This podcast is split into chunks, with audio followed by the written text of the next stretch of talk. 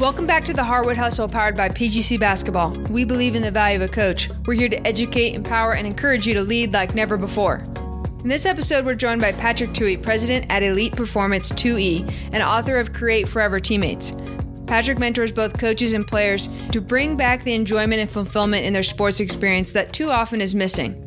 In this episode and in his book, Patrick gives coaches ideas and strategies to create a better sports environment on their teams.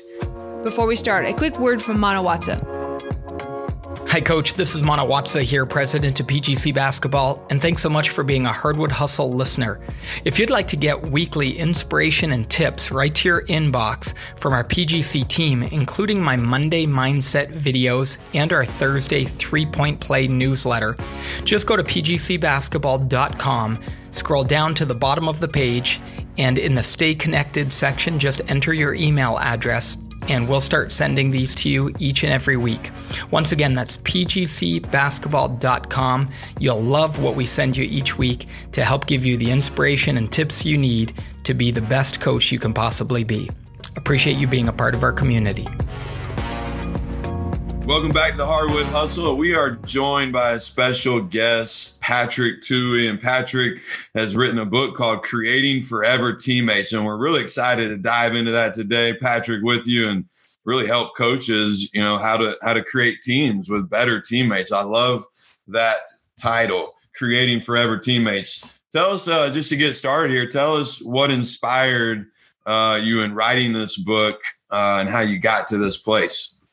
Yeah, thanks. So, what inspired me to write the book was based on my own athletic experience and coaching career uh, over a, a, span of close to 25 years, 30 years. I was recognizing a number of things that were changing in the environment in which athletes were being built, how they were learning how to be athletes, and the structure in which they do it in. And as a result of it. Again, no judgment of good or bad, but just witnessing these changes that were occurring environmentally and the challenges that they posed in respect to how, how are our athletes connecting today? How, how are they building relationships? And, you know, what are the challenges they're facing in order to do that in a way that looked somewhat like it would prior generations or many generations back when the environment was so much different. And in my observations, I've learned that there's specific things that I can help coaches with to give them some awareness of what those challenges are, how they've changed, and how they can integrate some things to bring back uh, a number of things that I think we're losing sight of in respect to the athletic experience. Patrick, you know, so I've been a college coach for a little over 20 years now, and I, you know, I've experienced several of these as well. I'd like for you to just, for our audience, let them know what are some of the environmental changes that you've seen um, that, uh, yeah. that hinder um, creating great yeah. forever teammates. Yeah. So the environment itself, and then I'll give you some specifics. So the environment itself is such that it has a lot of adult intervention integrated into the athletic experience at a very young age. And because of that adult intervention, whether it be a parent, a coach, a specialist, a private lessons guru, or down the line, what, what they've done is they've brought in this work like experience and the environment itself concentrates on building that single athlete to have some degree of success. And as a result of it, there's a laser focus on the extrinsic development. And as a result of that laser focus on the extrinsic development, that's the skill set, that's the weightlifting, it's the number of things that take place today that are very vital in order for us to win has really placed a different kind of experience. And the problem we have with it is the age in which the commitment in order to do those things begins. It's gone all the way down and one could even say to the grade school level in respect to that environment and the extrinsic focus. And so, when, when do we have some time to bring in, which I believe to be the intrinsic development? And that is things around love, selflessness, compassion, empathy, learning how to communicate, learning how to problem solve, learning how to deal with conflict, learning how to have hard conversations. Because of this adult intervention and this laser focus on the extrinsic, we're not developing those within the athletic experience. And I believe they were always meant to be developed. So I want to bring that back. The environment's not going to change. We're not going to go back to independent free play, which is the era in which I grew up in, which a lot of this competing and a lot of this learning how to play was on an independent basis. But it's it's causing some problems, and I and I can tell you what they are. I can tell you what I see in the workshops I do for athletic teams across the country in high school, and I can specifically tell you what we're producing and what we all have to be aware of. And if we don't do something about it, we're going to find ourselves in a really bad situation when it comes to athletics. You know, Patrick, and also, is it true that it's almost like doubled down? Not only is there this environment where there's so many um, people focused on the extrinsic, that's also what they're seeing in social media. There's this, so not even just in the environment, it's fed in a whole bunch of other directions as well. Would you say that's true? Absolutely, no doubt about it. And social media has caused you know, for all the positives that it might have, it's caused a lot of negatives and it's caused and helped feed this fuel around self absorption, self interest, self attention. Uh, what's in it for me? Um, I got to take care of myself.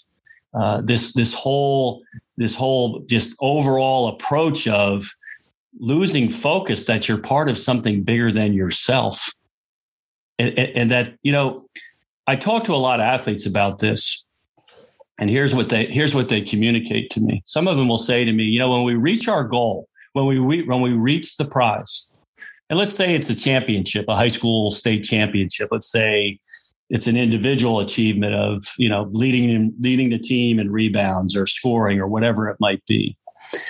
And in this environment we're in when you're celebrating something like that achievement, it feels good when it happens. But when it's done alone, that feeling doesn't last very long. And I have players say to me when they get there, it feels like, is this all there is to it? Because they expected something much more intrinsically in respect to the joy of reaching that achievement. And so this social media feeds into the fuel of self attention, self absorption. And we have plenty of kids achieving, we have plenty of kids reaching their ultimate goals, but there's a but there's an emptiness about it because we were never meant to do it alone. Yeah, and Patrick, I'm excited for us to dive into some solutions that that maybe you can outline for coaches to use. But before we go there, I mean, I think you're bringing up some good points. And, um, you know, I'd say in the last 20 years, you can tell me if you agree or disagree, two things have evolved and changed a lot in youth sports and, and on up. And one is what you're talking about social media. It does change the dynamics of, of a team. Social media does do that. Um, it does put a lot of attention on the individual and it gets different individuals chasing the individual clout and recognition. They don't they don't get on Twitter and say uh, TJ was a great teammate on the bench tonight. He cheered for his teammates and he got 27 high fives. Twitter is going to say who was the leading scorer and who was the leading rebounder. And again, those are good things. Like we should recognize when a player does well. So I agree with you there. Now, the second thing is the adult intervention. I'd like for you to unpack a little bit because I do think I don't believe in a kids today statement, and I don't think TJ does either. But I believe in adults today, coaches today. I think we need adults being stronger and, and the coaches being stronger and, and helping equip young people how to be um, more sustainable long term. So when you say adult intervention, can you? I know you've unpacked a little bit. Can you just unpack that a little bit more and, and, and share where you see the the problems lie? So there's a couple things because the adult intervention happens so young. All of a sudden, there's a, a, a formulation occurring within that adult's experience with their son or daughter that they're entitled to have more say or they're entitled to determine exactly the direction that athlete is going to take in respect to reaching their goals in, in that specific sport. And so, because of this over involvement, here's the harm. All of a sudden, the coach is very vocal about whether it's in line with the coach and the team or not is irrelevant. And so they're very vocal and very focused on making sure whether they're contributing money, taking their son to travel AAU teams, taking them to specialization, that all of these things are so focused on the individual achievement that the son or daughter never gets to connect their own passion and their own spirit for wanting to play the game. See, in prior generations, and this is the big difference in prior generations when it was independent free play. You can imagine a bunch of guys getting together, going to the court or the field. There were no parents, there were no coaches, there were no special trainers. And what occurred was we were we were fierce competitors, but there was also a lot of fun and joy being interjected while we were doing it. There was a connection to each other that was occurring that happened in its natural process that isn't available to kids today because of the parent intervention. One example, you're going to the gym today to your spot your, your, your private instructor and today's work is about dribbling better. It's about shooting better. It's not about having a powwow with your buddies. It's not about messing around. It's not about having even some minutes of some fun. This is work. This is serious. You're in seventh grade. You want to get you want to you want to be one of the best players in the area. You want to be one of the best players in high school so that you can get a scholarship, so that you can get to a division one program. There, there's this is work, son, daughter. This is work. This is not this is not play in any way, shape, or form. And so this adult intervention brings a seriousness about it. And can you imagine if I never truly can connect my own purpose and passion for playing because I'm taking instruction at all times from the adults? And understand this that an adult's perspective around success in their maturity, in their years of experience, and their wisdom looks a lot different than a seventh grader, eighth grader, ninth grader, 10th through um, ninth through 12th grader. It's, it, it, it looks a lot different. And so what we're asking our kids to do is hurry up and grow up. Hurry up and grow up because this is this is serious stuff. This is work.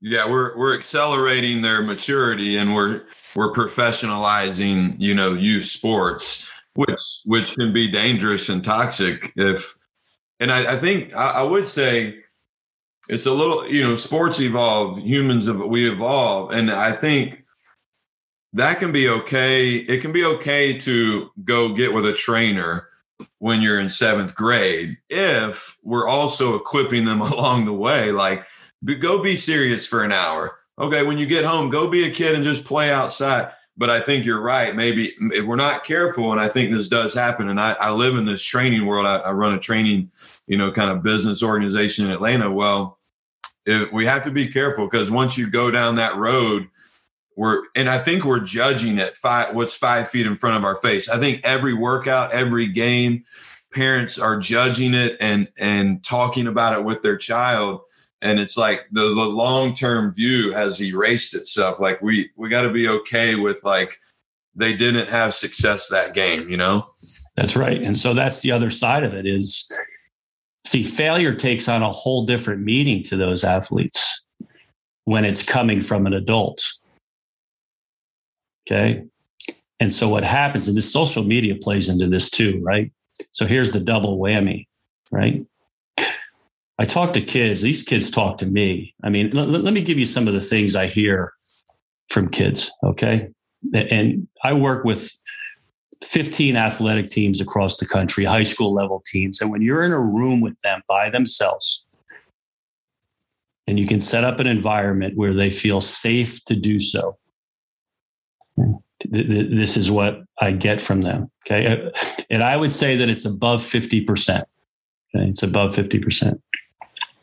The joy of playing anymore just isn't there. I'm talking about these are high school kids because they've been doing it since fifth grade with adult involvement.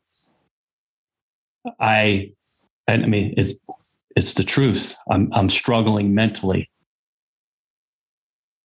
mental health issues, kids that, and I hate to be dark, but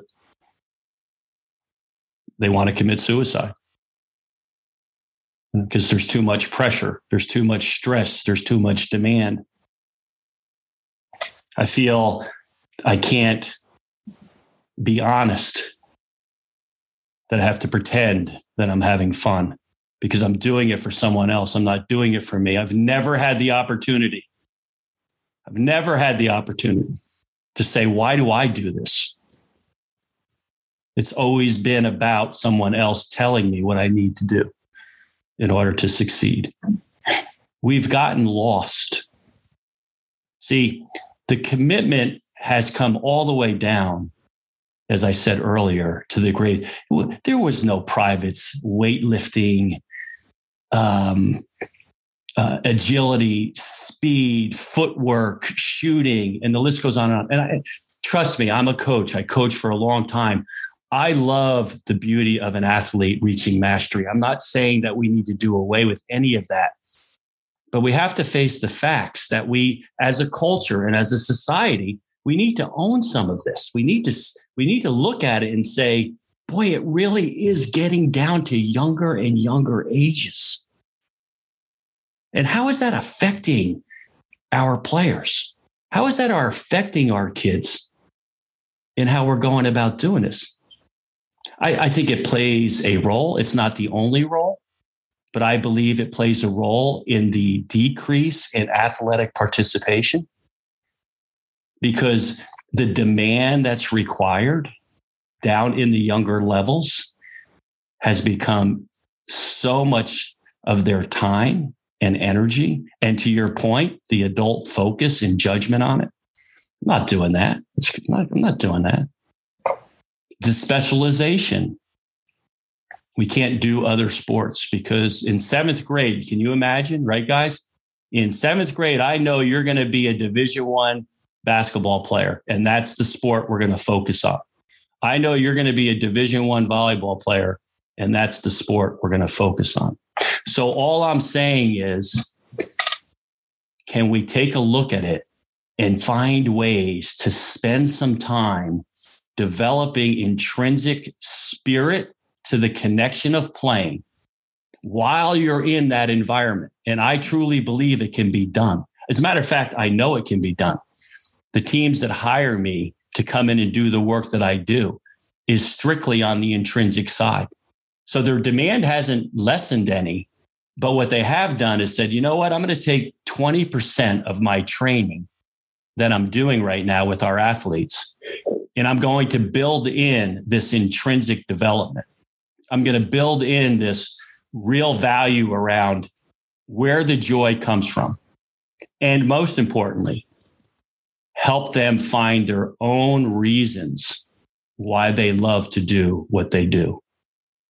Yeah, it's interesting I don't want to jump too far ahead, but I'd be interested to hear your thoughts on this. Is you know, if you were to be a trainer or a coach and you start incorporating some more fun into the things you're doing and, and try and make the experience a little bit more enjoyable. And, you know, sometimes you can be labeled as not serious enough, not tough enough, not, you know, and so then I think, I feel like coaches get this tug and pull of, of, how do, how do I become that particular person? How do I step in and create this environment where they actually get that? And uh, because nowadays, well, a kid will transfer if they're not getting this, so they won't use this trainer if they're not doing this. So it's sometimes feels like a double edged sword for coaches. Like you, you got to keep up with the Joneses yeah. by making sure you're doing this, but you also have this other. Can you can you dive into that a little bit? Yeah, that's a real problem. You know, fear fear actually drives all of this. Um, and we've gotten so caught up. It's you know, is there a way to put the brakes on and reverse reverse back a little bit. And and so as a result of that it would be difficult to to your point to say would we be willing to take i don't know 30 20% of our serious practice work and find a way to in, integrate some independent free play or, or fun so that doesn't seem like it's so much work? And I really do agree with you. I see a problem in respect to trusting that I can do that and not fall behind. Yeah, I mean, would you see? I mean, you think about it. Hey, let's all take a little break. Let's play a game of horse here, right? I mean, I, you'll see a parent, yeah. another adult person will step in and say, this coach isn't capable. They played horse or they played not. That's right. Or they play whatever. And so, yes, you know, it's not just, I mean, like you said, it's the coach, the parents, the administration, like everybody right. plays a role in this. And I yeah. agree with you. I see this, this spiral continue to happen because all of the adults are playing a bit of a role in this. No doubt. And so what has to happen is, right, is if I am not willing to do that as a coach because of all the reasons you just laid out, then I have to find another way to bring that same kind of fun and joy through another means. And and that is this way of putting together intrinsic lessons that you can still do your court time. You can still do your serious work but we need to go even deeper than just you know, playing a game of horse or whatever the case may be, because there's so much that they've missed out on that it's going to take us going into the classroom or really sitting down with each other and building some skill sets that while we're integrated into the seriousness of it, because no one's going to let go of, I've got to keep up with the Joneses, that in real time, while they're working the sport, they can intrinsically tap into something that brings joy. As a, as opposed to saying i'm going to take 20 minutes and play horse or do things like that. Because quite frankly i don't know if anyone's going to do that. I really don't know that anyone is going to going to do and risk that. At least that's what i'm seeing. Um, and and so from that perspective it really becomes important for us to find a different method, a different way of bringing it into the experience that doesn't uh, require that. What's one of the biggest obstacles I have is when I talk to a coach and say, This has to be in your program. It's this, I'm not giving up 20 minutes of free throws or box out drills or or defensive uh, rotation executions for this work because we have to win we have to win. And Patrick, I was going to, sorry to interject there. I mean, TJ and I talk about this some on the Hardwood Hustle. We talk about in our PGC coaching. It's, it's the hard skills and the soft skills. You know, we have to equip our players with hard skills, which you touched on earlier shooting, passing, dribbling, finishing, and the soft skills how to communicate with a teammate, how to communicate with a teacher, um, the, you know, confidence. How does confidence and doubt and fear all how do they all relate to one another? How do we pursue something out of pursuit and it's okay to fail forward? Like you you go and create these workshops. I heard you say it earlier. You're creating a safe place for them to be vulnerable and open. And so as coaches that are all listening we talk about being a tra- being a transformational coach. You can do you can go for winning and you can make a tremendous impact on a young person's life. They are not mutually exclusive. And I think you can play horse, but I also think you can gamify your practice to make it more fun. Or we say 90% of the game is mental, yet we spend 10% of our time working on the mental. So it doesn't add.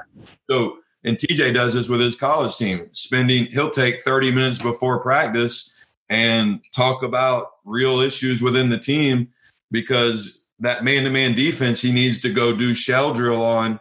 That doesn't matter as much if John and Jim and Chris don't like each other. And I think this is what you're trying to do is equip players and coaches. So share with us, if you don't mind, like what tools are you giving teams right now based on the yeah. field work you're doing so they yeah. can be successful? So it's interesting when I talk to coaches and even corporate leaders. You know, there's three basic human needs that every human being desires. Okay? They are love, appreciation, and inclusion.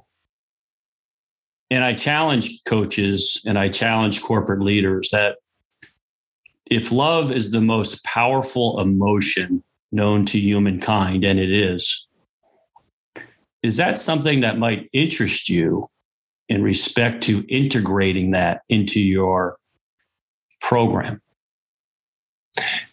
You see, because when teammates love each other, they'll run into brick walls for each other.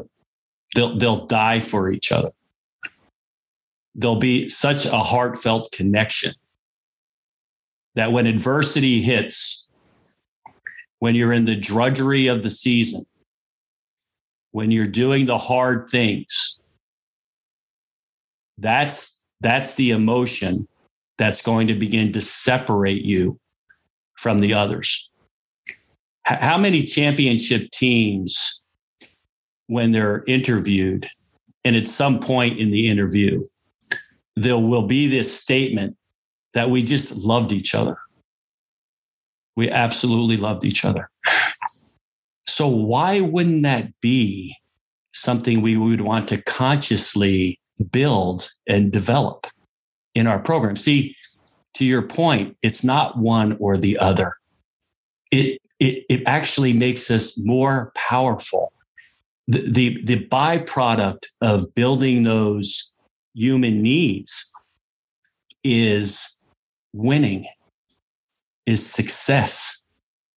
It's not the latter. It's not if I waste time on that, I haven't built my team to win. That's the, that's the fear. That's the keeping up with the Joneses. That they, they, they don't see the forest through the trees. That's not, we don't have time for that kind of stuff. And they're missing the boat. They're missing the boat. See, it's quality, it's not quantity. You could have an hour practice with teams that tap into that. That's much more powerful than a two hour practice of a team that has very little attachment to that and so on and so forth. So, so it's this idea of this, this fear. We talk about appreciation. I was doing a appreciation exercise with a Division One college football team. I bought two linemen up. Their average weight was 320 pounds. They could probably beat up 30 guys at one time if they had to.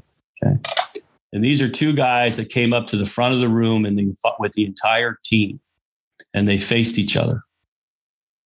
And what the exercise was is simply this What is it? pick someone in the room who you appreciate and, and a minimum of two things not, not who they are in their talent and their extrinsic contribution but who they are as a person. And these two guys faced each other. And the one guy expressed what he appreciated most about this other lineman. And the two of them, 320 pound muscular division one football linemen were in tears. And it's interesting when I asked the rest of the players, because there were four or five players that did that, the most powerful were two things. One, a star player picked a kid or a young man who never plays, never plays, and took all of five minutes to express to that player what he appreciated about him most, what he brought to the team in respect to who he was as a person. And this kid broke down, and the rest of the team stood up and gave him a standing ovation. And I asked that young man later, How are you feeling right now about being part of this team? He said, You know what, Coach Tui? I never knew I brought that kind of impact. I'll run through a friggin' brick wall for any of these guys if I ever play a single minute or not, knowing what I know right now. See, it's very unfortunate that we don't, as coaches, understand how much this is needed and how much players, if given the opportunity, want to express it. They want to build it. They want to bring it into the equation. But like anything else, what you don't know, you don't know, right, guys? What you don't know, you don't know. I didn't know this could feel so good. I didn't know that this is what's required to build the kind of connection and relationship I mean, I get it. I mean, we get, I'm not saying that it's all drudgery. Don't get me wrong.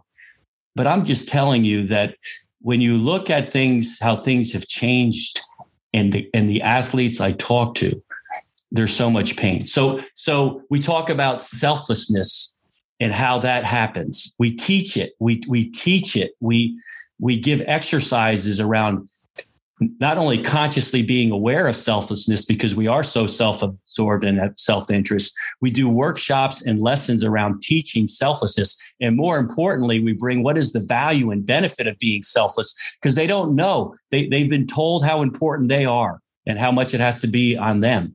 So we have to how, how do you how do you expect them to know it if we're not spending time on it? And more importantly motivating them to do so. Why would i why would I care about making this guy next to me better than me, Coach Tui? What, what, what do I gain from that? Forget that. Well, what you gain from it is this. Says, see, the, the, the, the natural process and principle of things is when you care more about others and you want them to succeed more than yourself, it comes back to you tenfold. You'll be a better player you'll be better at your craft. And here's the reasons why. You know, we talk about we talk about vulnerability. You know, one of the most lacking things in most programs, again, close the door, no coaches allowed, no parents allowed, no nobody allowed, is trust. Trusting each other. Why would you trust each other? To the degree you need to and then trusting coaches. And so, you know, we use vulnerability as a way to do that. So I know I've said a lot there, but these are some of the things that we need to bring back. Yeah, no, all of that is super powerful. Um, it, one of the things that you said in there, which I thought was really interesting, which has been my experience, you know, I consider myself a transformational coach and you know, I love winning and we've won a lot, but uh, pales in comparison to, to my biggest goal, which is to just um, really impact and create better lives, better experiences for these men. And when I, when I think about one of the things that you said a second ago, I think coaches underestimate this is when I was growing up and I was playing, there was more of a realization that I did want some of that from sports. Like I wanted to be connected. I wanted to have teammates. I wanted to have relationships. I wanted to do it. And because of all these external factors that have come in. I'm not sure that, uh, well, I do think that players don't realize that they want it, but I think this generation may even want it more than I wanted it. They just don't know that they want it. That's right. because when those moments happen, it, it, it's because they spend so much of their time not doing it, so much of their time with their trainer, with their individual, or their parent telling them what they were. And then when they actually get that experience of knowing what it's like to be on a team with gratitude, with selflessness, selflessness, a team that appreciates each other and trust each other, and they when they actually get that experience, I sometimes find that, you know, it is more powerful than it was 15 years ago because it's more rare these days. Would you agree with that? There's no doubt about it. Absolutely no doubt about it. And I do believe that those programs that stay committed to that, you know, they will they will begin to differentiate themselves from other programs. And, I, and I, for coaches that are not necessarily all in on this and believing in this. You know, I, I give a culture talk at our clinics, and one of the things I say in the very beginning is for those of you that want to be transformational coaches, I think this is just going to help you a ton. And for those of you that don't necessarily have that goal right now, it is also a necessity to winning. Like the teams that achieve the most, if you're just driven by winning, the teams that achieve the most love each other the most. And you're likely to underachieve when you don't have a team that has gratitude and selflessness and doesn't trust each other. So even if your bottom line was just straight winning, this is the stuff that will help you win is creating these these bonds and these experiences that uh, the what you labeled the intrinsic stuff to come out of them. Because when they do have that they achieve more. And and that's the that's the irony of it is that sometimes coaches go after this focusing on the extrinsic stuff, not realizing that the intrinsic stuff is really probably more powerful than the extrinsic stuff. Give you an example, you're, you're spot on. Uh, the example I'll give you is it's a live example of Shawnee High School football in New Jersey, South Jersey. Here's a program that has a coach that's been there for over 40 years now and highly successful 2002, uh, he had a team that on paper was projected to win a state championship. Um, up to that point, he had many teams reach the state playoffs and get to no further than the first or second round. And for the life of him, he couldn't figure out what was missing. You know, what's missing here? We have talented players. We're winning. It's not that we're losing. You know, we're winning but there's something missing. There's something that's that's missing here. And he took a risk and he hired my brother Kevin, who started this work way back in 2002. My brother died of stage four lung cancer five years ago, and I've just continued his work.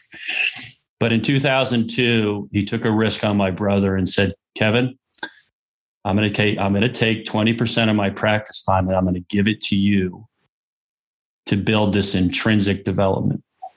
Fast forward to through 2020, 21. So from 2002 to 2021, he won nine state championships. And he, if he was sitting here talking to you today, what he would tell you is that the difference maker was this intrinsic work that we do every year now. I would, it's our lifeline. I, I would never be without it because I, I fully understand the power of it. So, to your point, absolutely, you reach your fullest potential when these are foundational, these intrinsic developments are foundational within your program.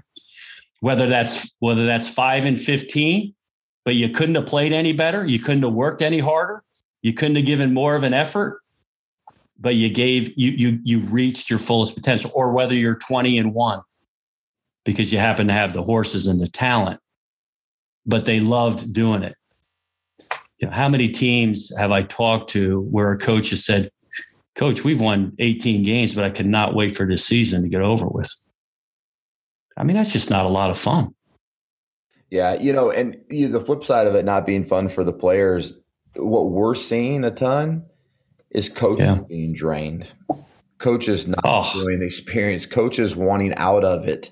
And, and a lot of those external factors play a huge part in that. And, and not only are players not getting this experience, I think coaches aren't getting this experience as well. They're drained. They're drained. Many of them are drained. And, you know, I was driving down in South Carolina over the summer and I was ran ran through this town, driving through this town, and at the YMCA building and a couple of the uh, church buildings in town, there was a there was a sign, big sign that said in capital letters, "Please, we're looking for youth coaches and officials for our youth sports teams." And it gave me pause to say, you know, what's that about? And I'm, you know, being a coach myself, I hear this a lot. I mean, I, I think if we don't do something about as a matter of fact, I know there's going to be young coaches who would be great coaches who are not going to come into this profession. Is that what we want? Is that what we really want? Not only that, I don't know about you guys, but here in our in our area, Southwest Michigan, offici- officials are are are tough to get anymore. And, and, and I think part of that sign is I'm not going to coach. Not with those crazy parents. If I make a bad call, somebody comes down and punches me in the face because their kid isn't getting enough playing time or whatever the case may be, or an official makes a bad call and they're chased out in the parking lot. Is this what is this what we really want? This is what adult intervention is doing. No doubt. I mean, Patrick goes back to a, a great quote is, hey, uh, players play, coaches coach, uh, referees ref, and parents cheer. Uh, but parents try to play all four. They try to they try to coach, they try to ref and cheer, and and, and then maybe sometimes run out there and try to play too. I want to go back though to something you said earlier that was really important. I think for for the audience to hear. You said there's three basic human needs: love, appreciation and inclusion. And then you shared that story of the young man being celebrated in front of his teammate. And what happened there was he was loved on, he was appreciated, and therefore he felt included. And gosh, I, I think coaches need to hear that. Coaches, are you affirming your players daily?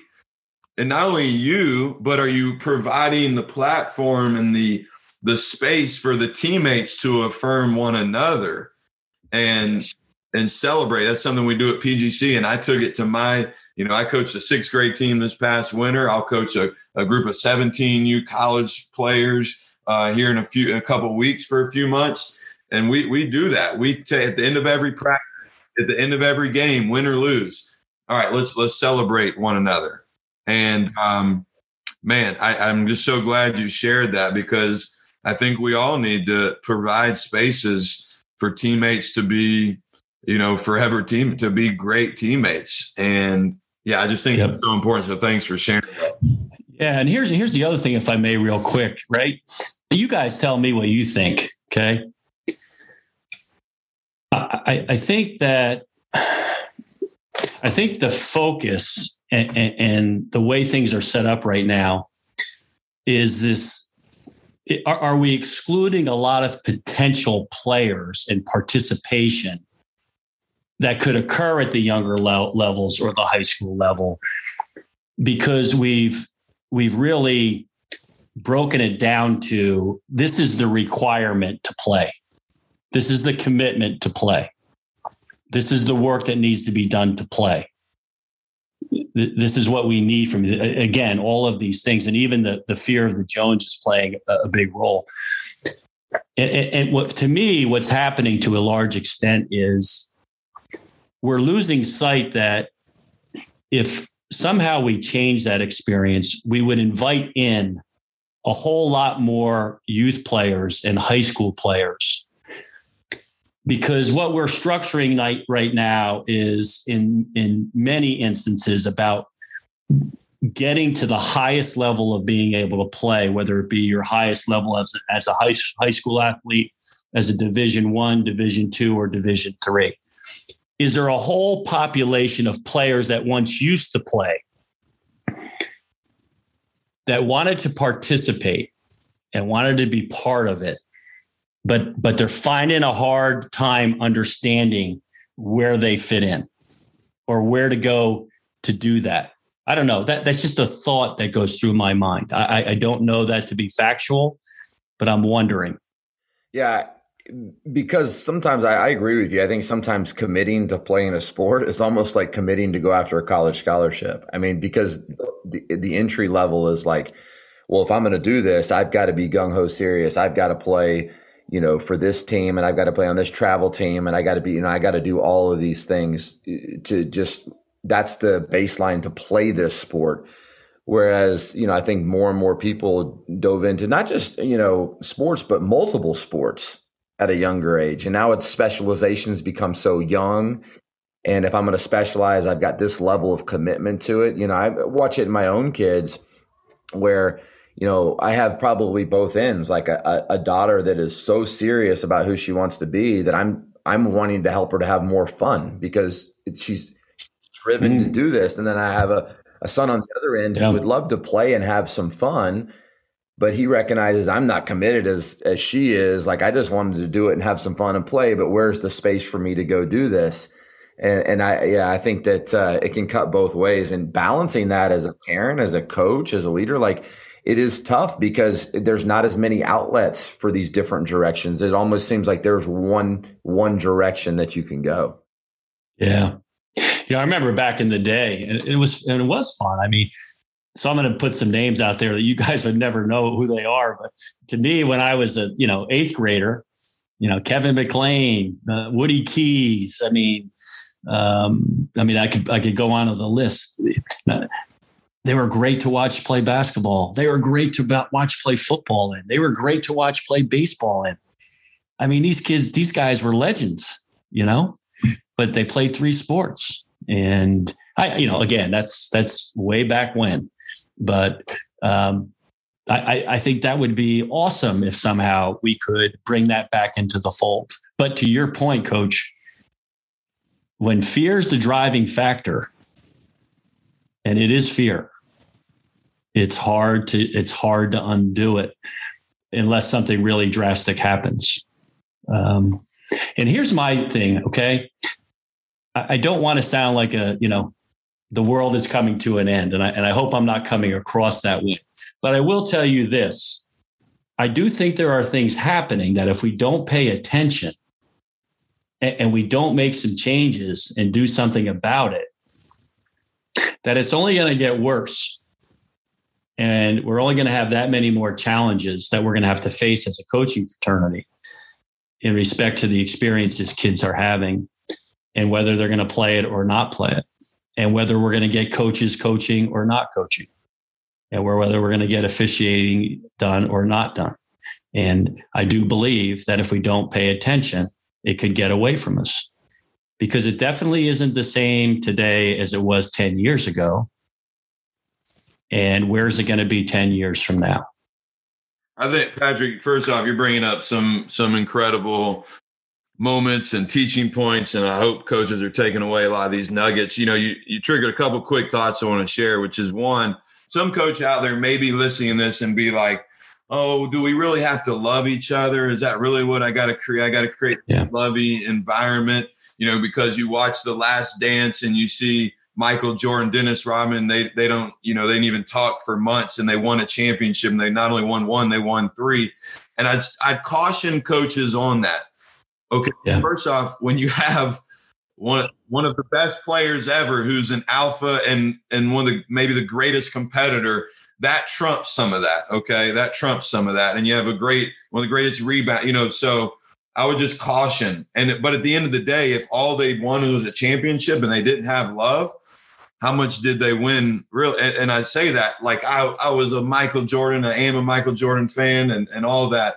Yep. I love, so I'm going to parlay that, Patrick, into this thought. And, and then I know TJ will wrap us up is, um, you know, Alonzo Stagg, who is a, a football multiple national championship coach. They asked him, hey, after one of his championship seasons, they said, you know, was this year a success? He said, I don't know. Ask me in 20 years. Meaning, mm. meaning, yes, we won a championship and we want to win another one, but I'll know whether it was a success for my young men and what type of husbands and fathers they are, what type of teammates they are 20 years from now. And I think that's an important thing for all of us as coaches and leaders and parents to to be ultra aware of.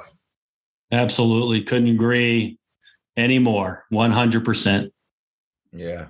You know, um, gosh, if I feel like for coaches, you know, like that gauntlet's laid down a little bit. You're either going to be a part of the problem or part of the solution. And uh, yeah, you got to you got to make a decision. And I hate to be, you know, that blunt about it, but in most cases I see that coaches are one or the other. You know, you're either contributing to this to this problem or you're you're fighting against it and you're trying to make yeah. better for everybody and you're trying to improve lives. And so coaches, I hope you'll dig deep and, and, and find uh, that answer. And, and I think big part of that would be reading this book, Create Forever teammates. You know, as you can hear, we we only got to go a short period of time, but tons of really impactful just nuggets and ideas and just maybe stirring the soul a little bit on like what do I really do this and how do I do this better if I really want to make it make an impact. So, you know, Patrick, your brother uh, started a great work, and you're carrying on uh, a great mm-hmm. work.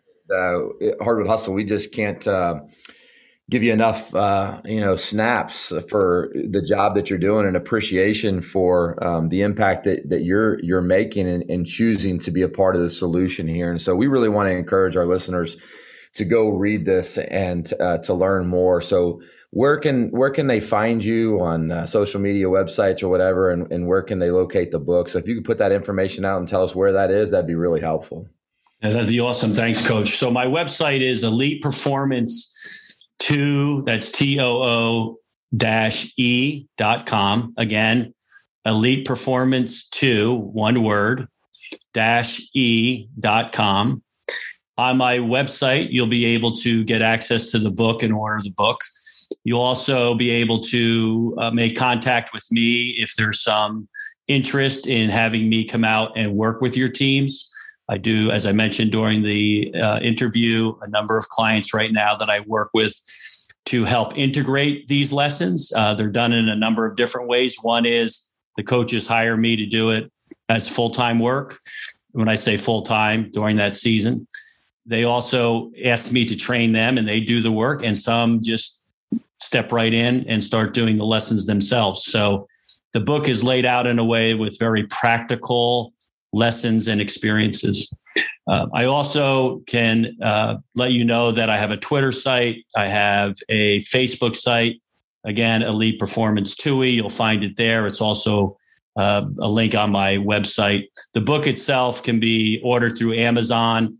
It can be ordered through uh, Barnes and Noble. You can also Google create forever teammates and there'll be another other number of other book sources in which to order it from. So i appreciate you giving me a few minutes to mention that coach. Yeah and we'll, we'll tag all that on social media. So coach and if you have any trouble coaches just reach out to us and we'll point you in the right direction to uh, to get to you to the book and, and love to get your thoughts on social media and you know after you've read it a while tag us and let us know you know your thoughts on on the book and we'll chime in and have some conversation on that as well. So again patrick just kudos to you man. Keep up uh, the great work. Thanks for taking time to join us on the hardwood hustle and look forward to having you back at some time in the future and and just going a little bit deeper on this because uh, this is why we do the hardwood hustles to help coaches find a way to be more impactful and, and to encourage and inspire not only them, but to inspire their athletes as well. So thanks so much for joining us. Thanks so much, Coach. Appreciate it. Yeah, well, hey, he is Sam Allen, and I am TJ Rosine, and we are the Hardwood Hustle. Thanks for tuning in to this episode of the Hardwood Hustle, where we believe in the value of a coach. Don't forget, you can receive PGC Basketball's Monday Mindset and three point play emails by going to pgcbasketball.com. Until then, thanks for listening. We can't wait to be with you again next week.